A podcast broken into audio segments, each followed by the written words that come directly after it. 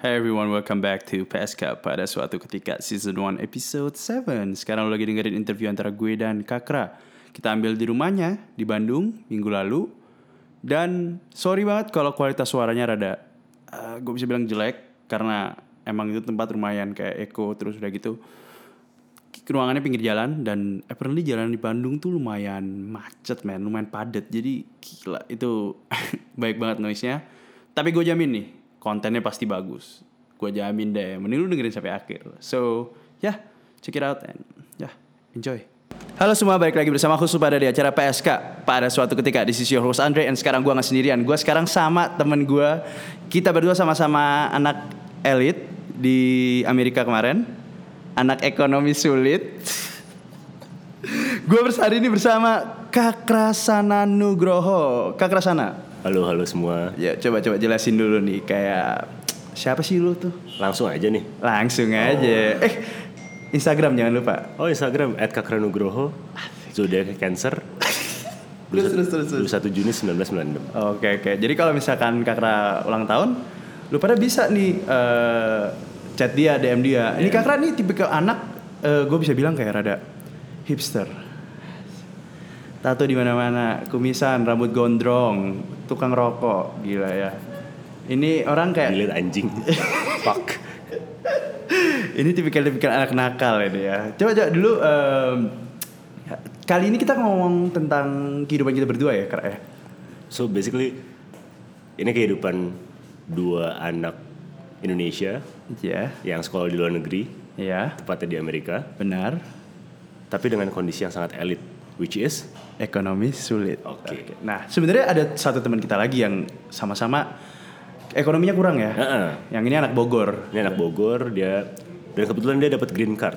Oh beneran dia dapat green card di sana. Oh, oke. Sebut saja nama dia Ariel. Ariel ya. Lu kalau lu denger episode gue sebelumnya harusnya lu pada udah tahu si Arielnya orang gimana. Dan dia terus kita bertiga tuh dulu tuh kayak semacam gimana ya, Kak? Unik gitu. Unik sih. Soalnya gue ngerasa sudut pandangnya nih, Kak ya.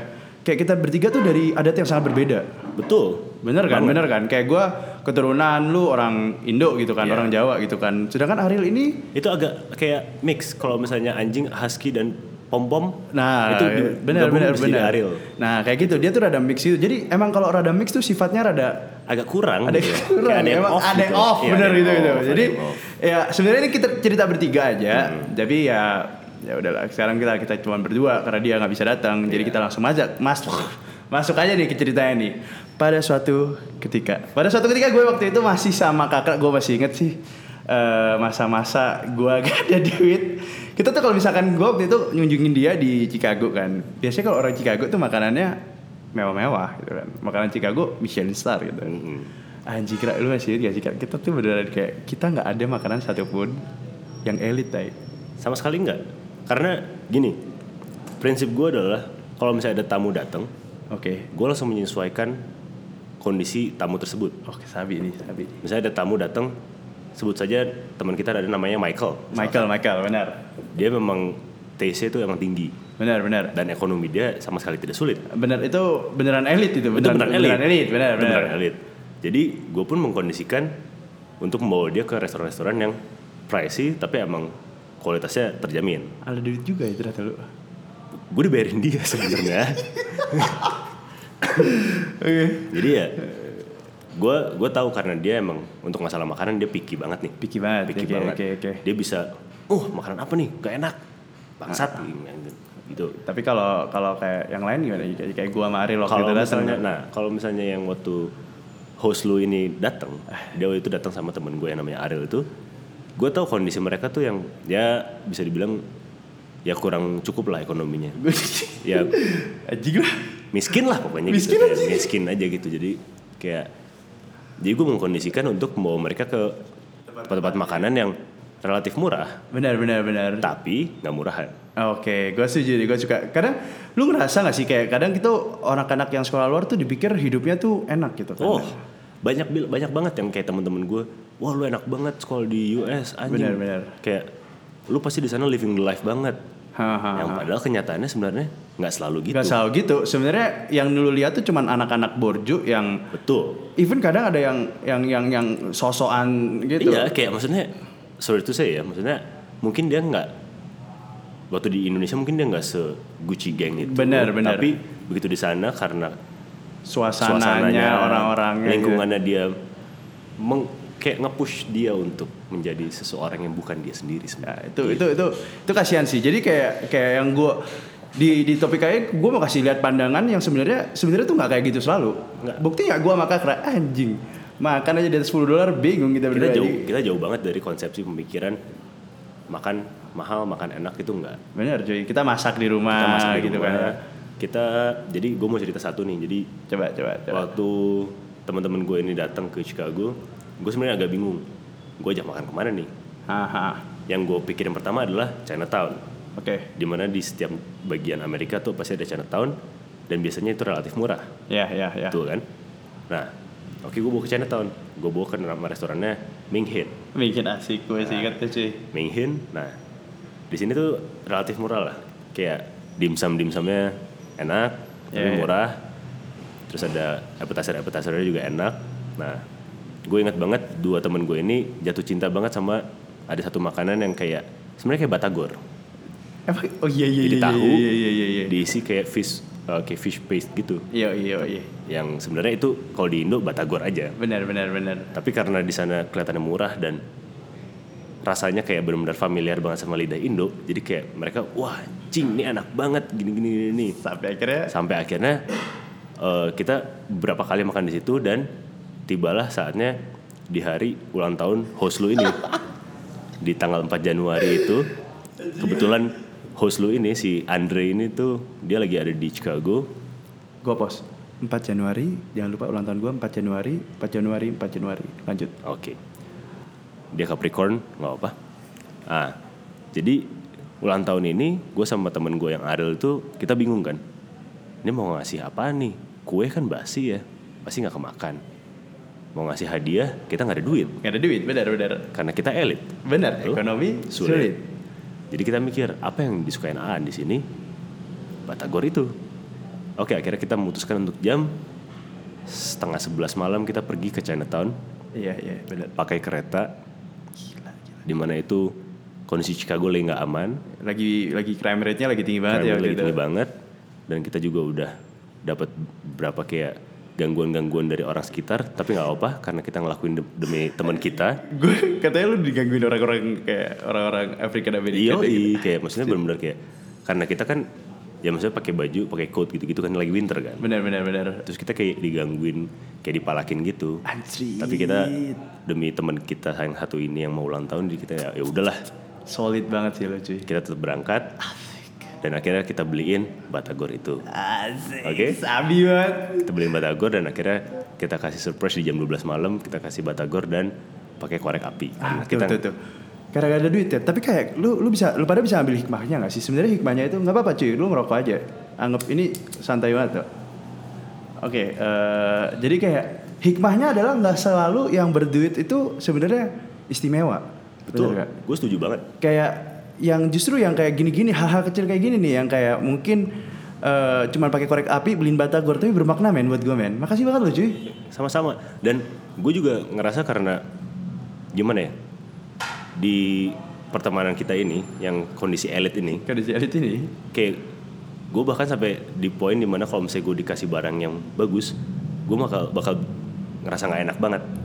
Gak enaknya gimana tuh? Karena kayak anjing lu ngapain sih, gue tau lu kita sama-sama susah, lu gak usah gini-gini banget lah. Gue bakal ya gue appreciate kalau misalnya gue dikasih barang bagus walaupun gak pernah. Walaupun gak pernah emang teman-teman gue masa semua, sih bro gue gak pernah kasih lu, gue gak pernah dikasih barang-barang bagus. Masa sih gak pernah gue dikasih barang-barang bagus ya, gue emang gak inget sih gue kasih barang bagus kan? Lu gak usah nge-push gue. Tapi gue dengan kayak cuman dikasih misalkan makanan kecil atau misalkan sebuah video asik. Itu gue sangat-sangat appreciate. Kenapa lu kepikiran waktu lu dikasih video sama mantan lu waktu itu? Itu off topic. Balik lagi ya guys, kita balik. Kayak lebih seru. Tuh kan gue suka deh kalau cinta-cinta tuh kayak gue pingin binda gitu aja. Tapi aduh gimana ya. Jangan. Oke, kita balik lagi ke topiknya. Yang pengen gue omongin adalah hadiah tuh gak harus diukur dari materi. Bener, gue suka banget ya. Kalau misalkan lu niatnya ada, itu udah sangat berarti banget buat temen. Bener. Yang gue bingung ya cuy ya, kenapa sih kayak apa sih yang bikin US itu kayak gak cuma US ya, semua tempat di kuliah luar nih ya, kayak bikin lu spend duit lebih banyak bukan karena duitnya loh. Ya gak sih kayak lu jadi lebih apa ya, hidup lu lebih frugal gitu, kayak lavish kayak mungkin apa sih, gue penasaran sih jujur aja ya, gue nggak pernah merasakan itu. Gue bukan lagi bercanda ya, gue jujur aja gue nggak pernah merasakan itu. Karena gini, satu, di saat orang-orang memutuskan untuk keluar negeri, mereka tahu mereka tuh kemana gitu, mereka tahu apa yang harus mereka hadapin. Benar, mereka tahu mereka bakal spend duit lebih banyak, ya kan, kuliah juga jauh lebih mahal dan segimananya. Dan situ gue mikir, oke, ini gue udah nge-spend duit gue buat kebutuhan primer gue. Benar. Itu di atas rata-rata orang yang di Indo. Benar. Jadi secara nggak langsung gue pun mikir gue harus punya tanggung jawab sendiri untuk memanage pengeluaran gue.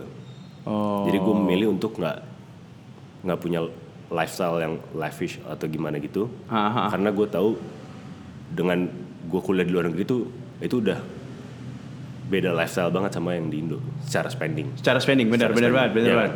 Jadi gue udah kayak punya kontrol diri sendiri bahwa untuk gue nggak mau nge-spend duit gue buat kehidupan yang mewah, makan enak terus, gue nggak mau, karena gue kayak itu balik lagi kayak ke self control aja kalau menurut gue gitu. Itu gue salut sih tapi cuy, gue salut banget soalnya menurut gue lu di US tuh susahnya itu adalah karena semua orang udah spend juga udah banyak kan, terus kayak pressure dari orang-orang tuh yang mungkin mereka bisa spend banyak. Jadi lu yang enggak spend banyak pun ujung-ujungnya bakal keajak yang jadi itu bakal jadi lifestyle lu sendiri karena lu ngerasa kayak oh gue udah biasa spend segini banyak gitu loh.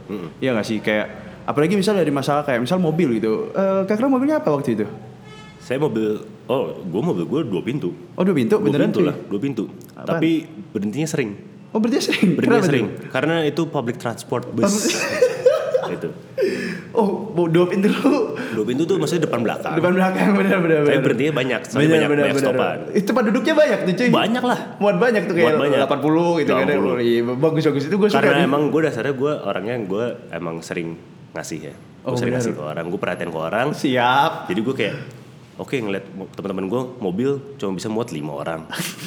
Gue cari mobil yang muat 80 orang, iya gak sih? Siap. Iya dong. Masuk Michael. Iya, gue jadi kayak, yaudahlah. Ya udahlah.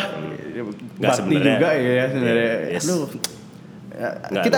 Kita bisa nilai sendiri lah ya mobil-mobil kita berdua ini kayak gimana kira-kira. Mobil gue itu waktu itu Honda Civic yang sebelum gue keluar, gue jual tuh Honda Civic gue tuh cuy. Oh iya. Gue jual duitnya gue pakai beli laptop. Nggak apa, untuk laptop yang sekarang kan? Untuk laptop sekarang. Yang berarti menghasilkan. Bener, mobil Civic gue investasi yang bener tuh. Investasi yang bener. Gue suka deh kayak gini, konsep-konsep kayak gini nih. Konsep-konsep yang mungkin lu pada yang nggak sekolah luar kayak anjing lah borju banget. Enggak. Lu cuma lihat yang bagus-bagusnya doang di Instagram. Lu nggak pernah lihat kan yang followernya nggak nyampe ceceng gitu gimana? Nggak nyampe 1000. Enggak. Itu kayak kita. kayak kita berdua dulu. Kalau misalnya kalian lihat Instagram kita, pasti konsep pemikiran kalian tentang orang yang kuliah di luar negeri itu bakal berubah banget karena isinya cuy. Sama sekali nggak menarik, sama sekali nggak menarik, nggak ada yang lifestyle kayak beach party atau nggak ada aja. Kalau kita mungkin kayak foto berdua bertiga maksimal ya, di bawah pohon mesti gitu kayak ya kita hidup lifestyle kita ya di sana, bukannya berarti kita nggak mampu. Benar. Gue mau nekenin bukan berarti kita kaya juga ya, maksud gue. Iya. Itu pilihan kita untuk nggak spend banyak duit di lifestyle yang kita nggak pengen aja gitu. Kayak yang nggak kasih value to us gitu loh kan.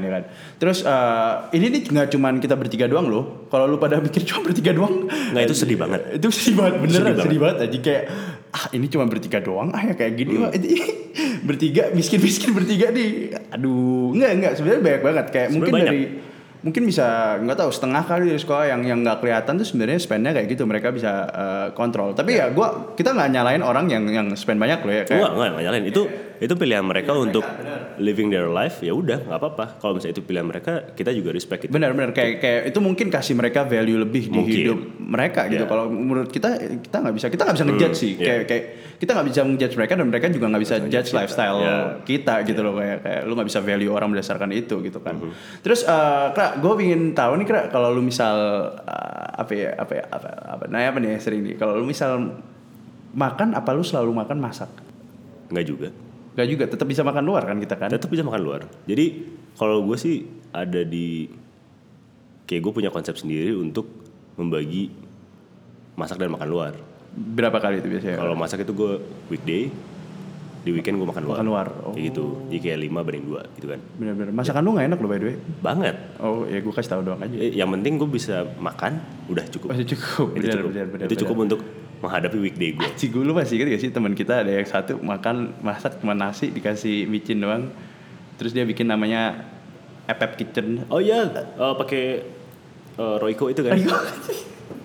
Ini shout out juga buat Royco. Iya, shout out buat Royco ya yang udah bantu kita setahun terakhir untuk makan di itu tahun terakhir gue di SF ya, jadi kayak itu benar-benar berkesan banget ya. Dan murah banget kayak murah kita cuma tinggal beli ikan goreng di namanya Lions Market yang cuma $5 $5 kita bisa bagi buat 5 orang bener, dan nasi pakai Royco walaupun itu nggak sehat sama sekali dan itu bikin GPA gue jeblok ya mungkin itu gara-gara itu bikin kita tolol, gara-gara itu kita jadi tolol cuman ya buktinya kita survive aja gitu loh. Bener. Masuk maksudnya yang mau gue ambil poinnya dari situ adalah yang tadi kita beli ikan $5, tapi bisa dimakan berlima. Benar. Value-nya adalah kita bisa ngumpul, kita bisa senang-senang bareng dengan makanan yang murah gitu.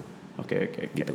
By the way nih, kalau gue boleh tahu, gue dapat riset dari teman-teman gue nih ya. Rata-rata teman-teman gue yang sekolah Amerika itu bisa-bisa spend kayak MM-an kan pasti kan. Lu sebulan spend berapa? Waktu di sana bener. Waktu lu di Bucking gitu, di Santa Clara, San Francisco. Lu paling hemat bisa spend berapa? Gua ganti deh, paling hemat. Ini di luar apartemen dan sebagainya macam atau gimana? Di luar apartemen deh. Gua bisa spend sebulan. Iya. $700. Itu sama semuanya tuh. Di luar apartemen semuanya berarti? Semuanya. Itu dikit sih cuy. Ya, makanya. Itu dikit. Kalau menurut gue ada beberapa temen gue yang bisa spend less than that, tapi mereka beneran itu hidupnya yang gak pernah makan luar for like a month gitu loh. Yeah. Tapi untuk 700 dan Kak Ra ini lu masih sering cabut kan? Maksud gue masih kayak weekend masih sering kayak ke mall, masih sering kadang belanja baju-baju kecil gitu yang sale gitu kan. Betul. Ya. Masa baju yang new arrival nggak mungkin. Kalau nggak diskon atau nggak promo benar buy two get one gue nggak mau beli cuma dapat satu ya buy two get three gue beli ya udah gitu. gue suka konsep-konsep yang menghemat gitu. Kita mencoba untuk efektif sebenarnya di sini ya kan. Ya gue suka. Jadi 700 tuh gue jujur aja gue waktu itu termasuk boros. Kalau gue bilang gue rada lebih boros dari lo gitu kan. Okay. Gue sih spend pasti 1000 up sih. Tapi karena lo punya mobil. Oh right. Ya kan. Lo ada cost bensin. Ya tol, bensin mahal banget sih cuy. Ya kan? Apalagi tol mana? Tol Suramadu, Cipularang. Yang kan. Enggak bisa kalau misalnya lo ke SF Golden Gate kan. Oh iya. Bayar benar. Atau yang satu lagi apa Baybridge ya kan? bayar. Ya. Gue nggak ada, gue di situ nggak ada ya, jadi gue juga lumayan bisa hemat karena gue nggak punya transportasi sendiri, nggak ngejemput-jemputin. Oh ngejemput kan tadi kan gue ngejemput-jemputin orang ya. Tapi nggak kenal mulia sekali memang Kak Kra satu ini ya Kra. Ini beneran nggak cuman gue doang yang boleh nanya, lu tau kan lu boleh nanya juga. Oh iya. Oh oke. Udah sebatang dulu deh. Kayak lu udah ngeluarin rokok. Lu sebatang dulu. Anjing. Ya jangan ditiru ya pendengar, ini bisa kanker bentar lama-lama kalau lu kayak gini. Ya. Enggak, ini jujur gue ngerokok tuh buat bikin gue relax aja. Oh. Karena gue pertama kali nih gue kayak face to face sama mic segede gini yang kayak kualitasnya bagus banget. Gue enggak pernah kayak dibawa ke acara podcast kayak gini tuh gue gak pernah banget. Jadi kayak ini gue lumayan tegang. Mungkin lu serem karena depan lu influencer lu. Oh mungkin. FYI guys, ini temen gue ini emang influencer banget menurut gue. Dia udah menurut gue udah mulai berhasil dan gue yakin dia dalam 5 tahun ke depan dia bakal tetap kayak gini aja. Gitu. Si anjing. Kira-kira udah lu nanya gue sekarang anjing. Oke. Ginian. Iya. Lu kan senior gue. Lu senior gue nih. Iya. Yeah. Lu udah lebih lama di US daripada gue. Benar. Dan gue di Bay Area gue cuma 2 tahun. 2 tahun habis gitu sekarang gue pindah ke Chicago kan. Chicago, benar. Nah, gue pengen tahu dari sudut pandang lu yang mungkin sekitar lu berarti 5 tahun. Iya, segituan. Di Bay Area kan? Benar. Dan gue ngerasa di Bay Area tuh pengaruh-pengaruh untuk lu menjadi borjunya tuh lebih gede secara pribadi dari sudut pandang gue ya. Karena waktu gue pindah Chicago benar-benar orang-orang tuh nggak ada yang pakai mobil. Orang spendnya juga agak cenderung relatif lebih kecil dibanding di Bay Area. Nah, gue pengen tanya, lu pernah nggak sih kayak kepengaruh atau kayak anjir, kayaknya buat gue bisa main sama mereka gue harus keep up nih, gue harus spending lebih banyak. Oke. Mungkin kan good question sih. Iya nggak sih kayak maksudnya gue ngerasa kayak ada beberapa orang yang relatif jadi terpengaruh karena mereka sebenarnya cuma pengen keep up. Benar. Tapi gue jujur aja sih waktu gue pertama kali datang, gue tuh beneran nggak ngerti apa men. Gue waktu itu masih inget ada satu merek celana, lu tau Nudie kan? Ya. Itu teman gue. Ada yang pakai Nudie terus kayak semua pada pakai Nudie kan, biasanya ya anak-anak US lah gitu, semuanya ikut-ikutan semua kan. Terus habis gitu gue dengan bangganya cuy, gue ngomong gitu ke mereka, lu pada bego ya, lu beli Nudie harganya segini, lu tau gak celana gue ini Nudie 400.000 KW. Dengan merek yang sama lu dapet, lu anjing lah, lu ngapain beli mahal-mahal gitu kan. Jadi lu tahu kan background gue waktu itu, gue dari desa cuy, ngerti gak sih? Gue dari Madura, terus kayak gue harus pergi ke US, terus kayak gue mulai ke pengaruh sama hal-hal yang kayak gini-gini. Gue jujur aja dari mungkin lu pada udah tahu gitu, yang lu pada sekolah Amerika. Gue waktu itu ada kayak shift yang dimana gue spend lebih banyak jauh gitu loh, kayak gue tiba-tiba beli baju kayak Burberry gitu, anjing gitu, ngerti gak sih? Kayak gue sampai kayak bener-bener kayak spend duit bonyok gue buat beli baju kayak gitu loh. Dan gue tuh baru nyadarnya setelah gue ketemu lu, jujur aja. Ketemu yang sama-sama miskin gitu. Oh gitu. Iya, kayak gue anjing ngapain lah, kayak spend banyak-banyak gitu loh. Kayak gue gak nemu poinnya apa gitu. Gue jujur aja abis ketemu lu kayak kayak gue bisa harus lebih santai sih. Kayak gimana ya, kayak mungkin gara-gara gue harus keep up sama orang yang kayak lo, makanya gue kayak langsung gaya hidup gue beda. Masuk gak sih Cuk? Masuk akal gak? Masuk akal. Tapi ya gue jujur aja gue kepengaruh sih, kayak gimana orang-orang di sini spendnya emang dari awal emang lebih banyak, dan gue juga ujung-ujungnya jadi kayak dari gue yang dari desa terus tiba-tiba kayak harus keluarin, kaget gitu ngeliat teman-teman spend segini banyak, gue bakal keluar waktu itu kayak keluarin duit lebih baik. Jadi gue bilang kalau lu tanya gue kepengaruh atau enggak sih, sebenarnya gue jujur aja pengaruh sih. Itu pengaruhnya berat banget. Tapi balik lagi ke poin yang kita mau ngomongin, itu semua sih tergantung elunya. Lagi terserah lu kan ngatur value-nya. So yeah, that's it guys. Gila. Gue gak nyangka banget sih gue bisa ketemu teman gue Kak Kra ini di Bandung, meskipun gue udah tahu dia orang Bandung dan gue udah menyuruh dia jemput gue. Pura-pura aja gue gak nyangka. Hah Kak Kra? Jadi sebenarnya gini, kayak gue kemarin ada kayak miskom dikit sama host lu ini. Iya, gimana? Jadi kan host lu ini kan orang Surabaya kan. Iya. Nah pas kemarin dia mau ke Bandung, ternyata gue ada kerjaan di Surabaya. Jadi kayak sempet dia agak bete gitu, kayak dia sampai update di story. Emang alay sih, emang gue harus akuin kayak host lu ini emang alay banget. Influencer tapi alay, nggak apa. Cuman kayak dia sampai ngepost di storynya kayak gimana sih teman-teman gue nggak ada yang di Jakarta atau di Bandung waktu gue berkunjung ke mereka. Tapi akhirnya ya puji Tuhan juga kita akhirnya nemu waktu yang match. Akhirnya bisa ketemu gini kan ya.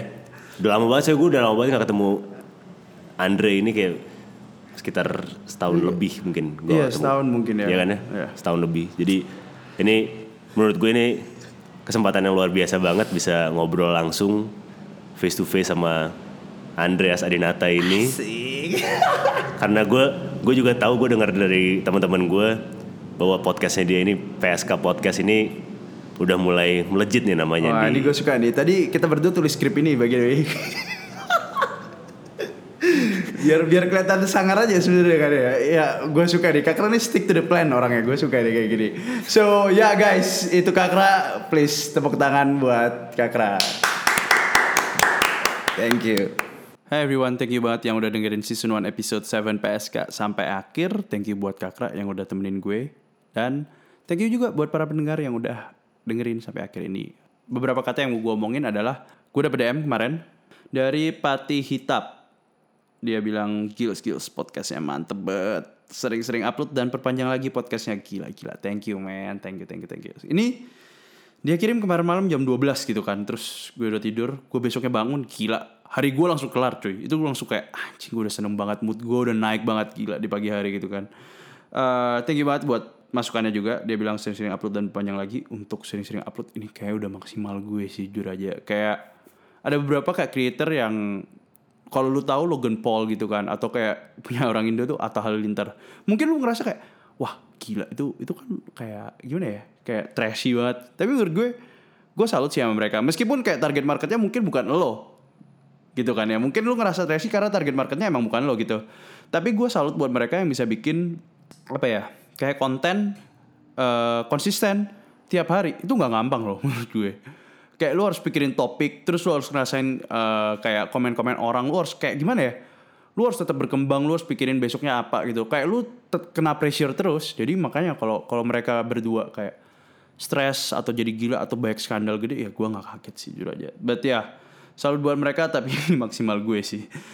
Untuk perpanjang lagi, gue bakal perpanjang kalau gue emang ada interview. Tapi kalau enggak, emang gue pingin kayak keep it simple. But yo, thank you banget buat masukannya man. Gue consider buat perpanjang juga kok. Don't worry, I'll think about it I guess. Gue dapat juga email dari seseorang yang apparently gue gak bisa ngomong namanya. Dari Wiwi. Haloan, gue Wiwi. Gue mau dong lo ngebahas mungkin gak cowok sama cewek bisa murni temenan, anjay. Pakai narasumber dari cewek juga biar pembahasannya makin lebar. Soalnya gue lagi mengalami hal itu dan merasa rada canggung jadinya sama si cewek karena bau-baunya ada perasaan.